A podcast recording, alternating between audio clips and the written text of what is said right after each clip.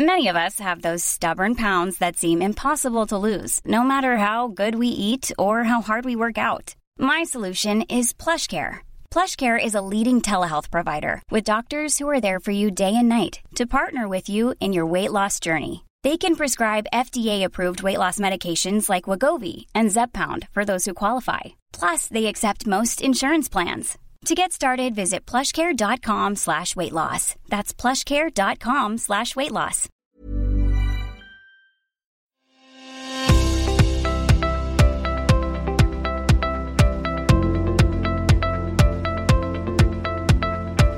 Today on the pod, we're looking under the hood of the region's economic engine and hearing about what economies in the Asian Pacific need to do to shift up a gear. We'll be hearing about the massive increase in average wealth in Asia over the last 25 years, It has meant a remarkable increase in general living standards and equally importantly a sharp cut, a sharp reduction in poverty rate. about the slowdown in the Pacific, Of course, every time these disasters happen, that of course knocks down GDP, but it also has a lingering effect, right? Where the need to reconstruct, for example, pushes up government debt and puts a lot of pressure on the government budget. and what the region needs to do to level up and drive forward. Unless the playing field is reasonably level, these kinds of innovations will never make it to the market, and that will really prevent Asia from moving toward a more innovative and high tech economy. Stay with us.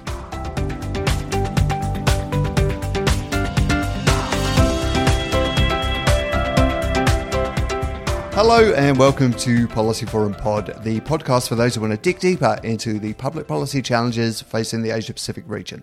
I'm Martyn Pearce.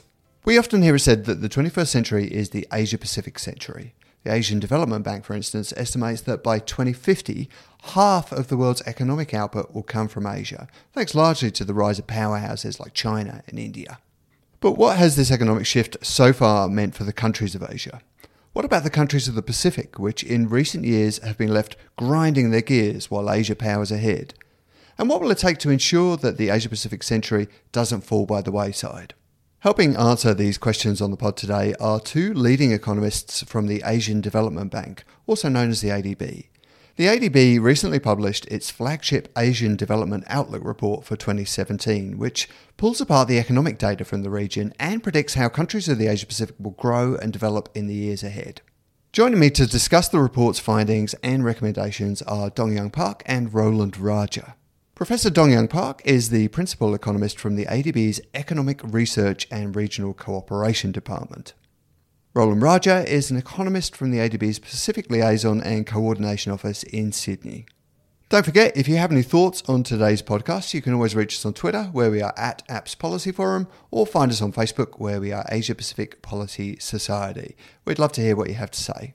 But for now, let's have a listen to that discussion. Donghyun and Roland, thanks for joining the podcast. Thank you Um, for having us. Yeah, great to be here. Donghyun, perhaps we could start by telling us, if you could start by telling us a little about the Asian Development Outlook report. What is it and how is it used? Uh, it's ADB's annual flagship report. It comes out twice a year in uh, early April and early October.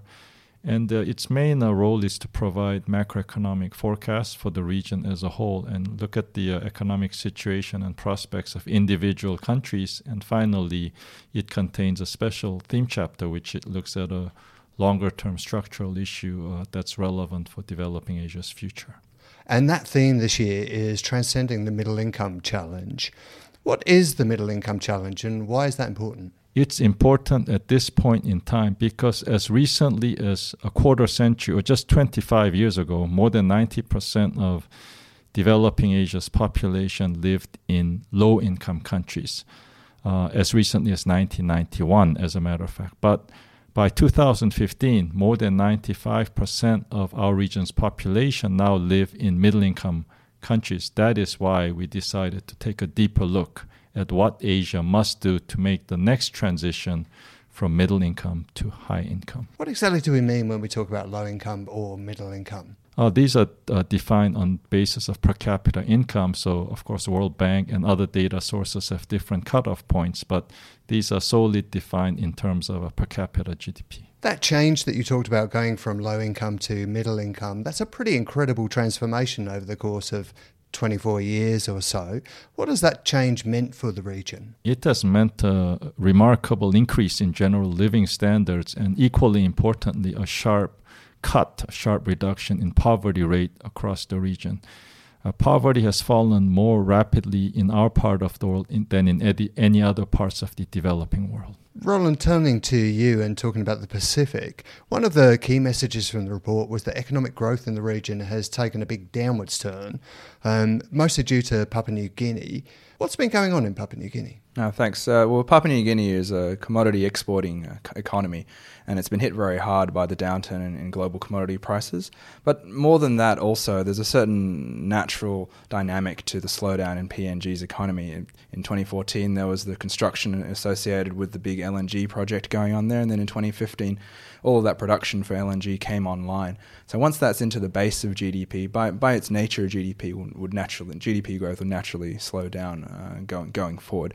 That explains a large part of the, the shift in what's happened in PNG. But of course, the global commodity price downturn has created a lot of extra pressure on the budget, on the exchange rate, and that and that hasn't helped. In Timor Leste, the report highlights the impact of local elections on economic growth. What's the relationship between those two things? Mm. Well, in Timor Leste's economy, the annual year to year developments in the economy really depend on what happens with government spending.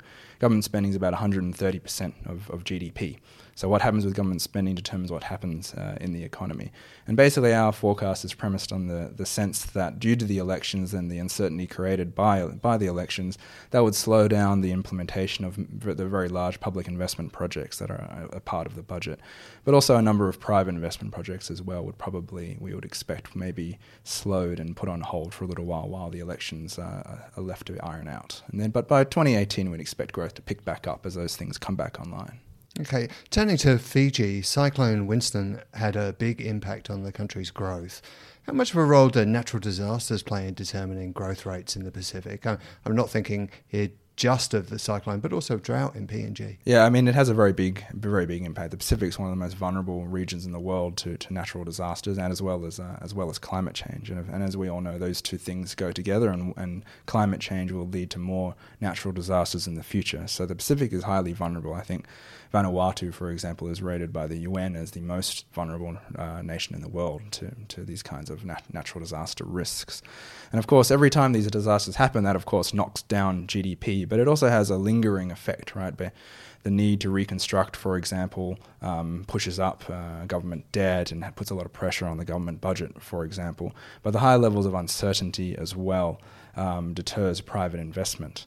Uh, more sort of routine year to year damage to a lot of infrastructure assets as well due to the variable climate also then runs down the, those assets and their economic usefulness. And that also crimps the sort of underlying uh, growth rate. Donghyun, turning back to the middle income challenge, the enormous shift you talked about there in economic prosperity has occurred in just one generation, but I imagine it also involved at times some fairly jarring social change as well. Has the speed of transformation brought about many new problems for societies across the region? Well, there's been a tremendous uh, uh, amount of urbanization and the shift from agriculture to manufacturing and services. So that kind of structural shift is has been truly massive. But at the same time, the middle income challenge uh, is all about shifting sources of growth from more in more labor, more capital, and more inputs to uh, growth, which is more based on productivity, and in turn the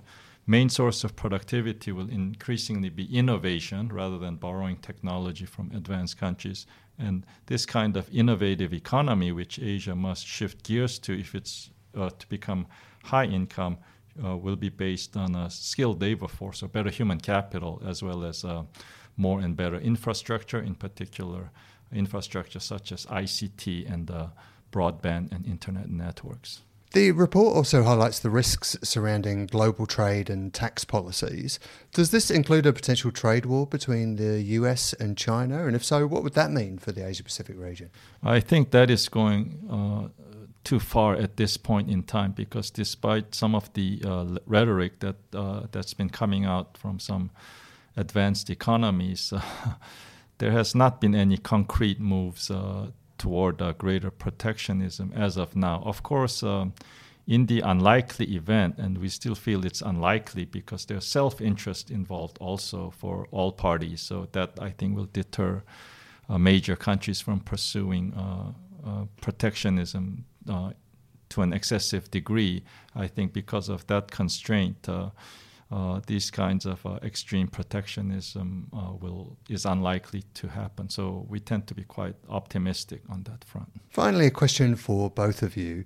Drawing on the things that you've learnt from the report, if you could get all policymakers in the region to do just one thing, what would it be? I'll start with you, Roland, for the Pacific. Oh, thank. Thank you. I guess uh, I guess there would be the recognition that the Pacific is always going to be hit by shocks from, from year to year, and so the key is always to be prepared for that. Have the fiscal policy uh, in a sustainable situation, building up the policy buffers to be able to withstand those shocks, but also in terms of disaster preparedness and, and mainstreaming disaster risk reduction into all policies and programs in the country, recognizing that the next shock is always just around the corner. Yeah, very important things. What about you, Dong? Uh, if you had just one recommendation for Asia's leaders? Well, it's to loosen the uh, excessively close links between government and the big business that still unfortunately characterizes many countries in the region.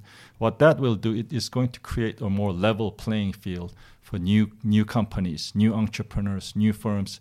And these are really the biggest and most powerful sources of innovation. They have the fresh, uh, fresh ideas, new products, new technology, new services.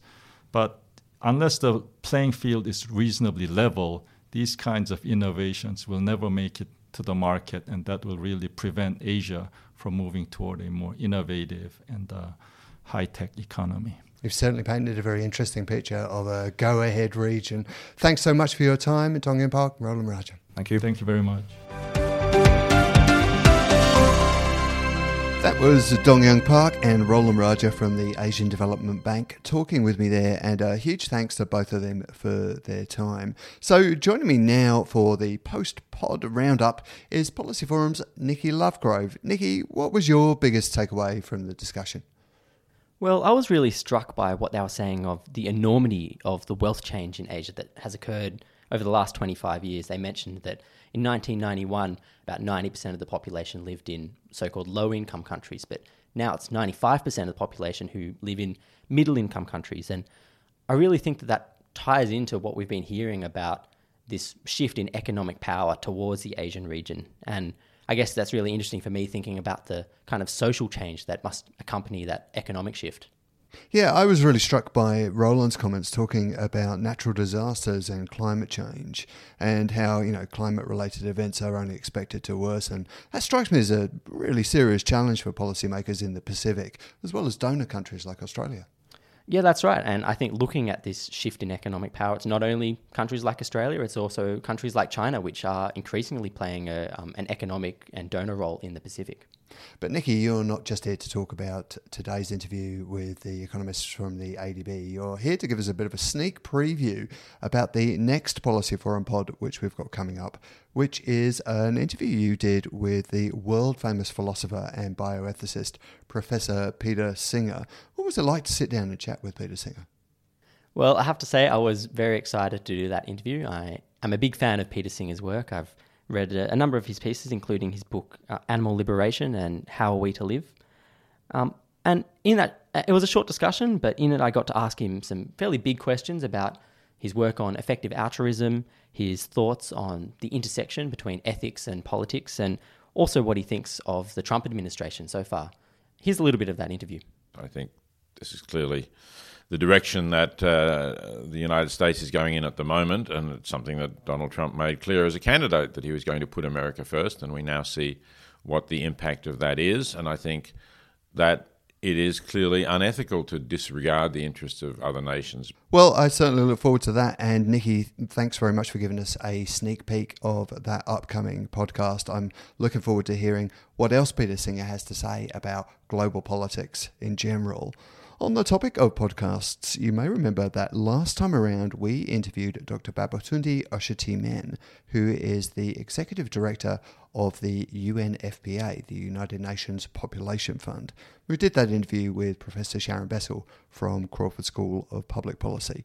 In the days after we put that interview out, UNFPA was front and center on the world's headlines because the Trump administration announced that it was pulling funding to the agency, uh, funding that amounted to $75 million in 2015. Nikki, that is an enormous amount of money for the agency to lose. That's right. And the United States, I understand, justified this decision by claiming that the UNFPA has been involved in so called coerced abortions in China I think so far there's been very little evidence to indicate that that's the case. But regardless, you're right, it is a very significant amount of money to lose. And there is a statistic that every day 830 women and girls die in childbirth. And I can't imagine that reducing money to the UN agency that works on sexual and reproductive health and rights will do anything to help this figure. That really is a staggering number, isn't it? In the uh, aftermath of the announcement, Sharon Bessell, who did the interview with me on the podcast last time around, has written a piece for Policy Forum where she looks at the announcement and in particular, she details the fact that this isn't the first time that the US has pulled funding to the UNFPA, but she also has a look at what the potentially devastating impacts of losing that money will be. It's well worth a read. Well, that's all we've got time for on the podcast today. Don't forget, we would love to hear your thoughts on everything that was discussed. And you can reach us on Twitter, where we are at APPS Policy Forum, or find us on Facebook, give us a thumbs up, or the angry face, or the smiley face, or whatever kind of face you want to direct towards us. You can find us on Facebook, where we are Asia Pacific Policy Society. Don't forget, for all the latest in public policy in the Asia Pacific region, there's always policyforum.net, where this week we've also taken a look at China's groundwater crisis and uh, a piece on India's landmark maternity leave scheme, both well worth a read. We'll be back next week with Nikki's interview with Peter Singer, but until then, cheerio.